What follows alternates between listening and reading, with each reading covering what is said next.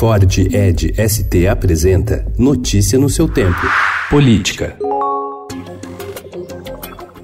A saída de Joaquim Levy da presidência do BNDES abre espaço para uma reformulação no papel do banco pela equipe econômica, que já pensa em concentrar a gestão das privatizações na instituição. Entre os nomes mais cotados para assumir a vaga estão Salim Matar, secretário de Desestatização e Desinvestimento do Ministério da Economia, Gustavo Franco, que assumiu neste ano a presidência do Conselho do Banco Central, Carlos Tadeu de Freitas, ex-diretor da instituição, e Solange Vieira, funcionária de carreira do BNDES e atual presidente da Superintendência de Seguros Privados.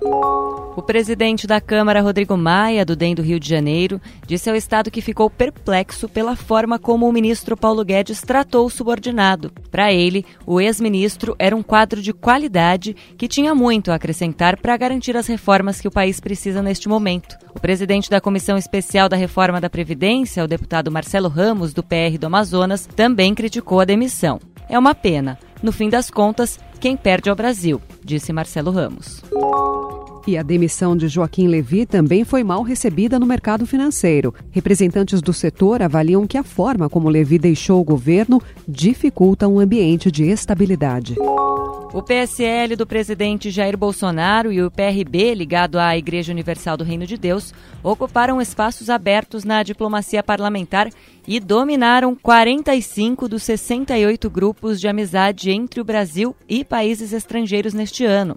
Os grupos de amizade são semelhantes às frentes parlamentares temáticas, só que dedicados à interlocução com países, blocos e entidades multinacionais como o Mercosul, a ONU, os BRICS e a OTAN.